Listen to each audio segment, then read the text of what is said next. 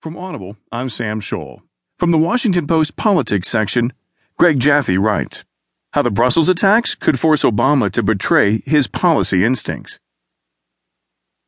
The terror attacks in Brussels on Tuesday pose the worst kind of foreign policy dilemma for President Obama, pitting his instincts, which tell him that he's doing all he can to defeat the Islamic State, against intense political pressure to do more. Obama has been making the case for months that his strategy to defeat the Islamic State and protect Americans at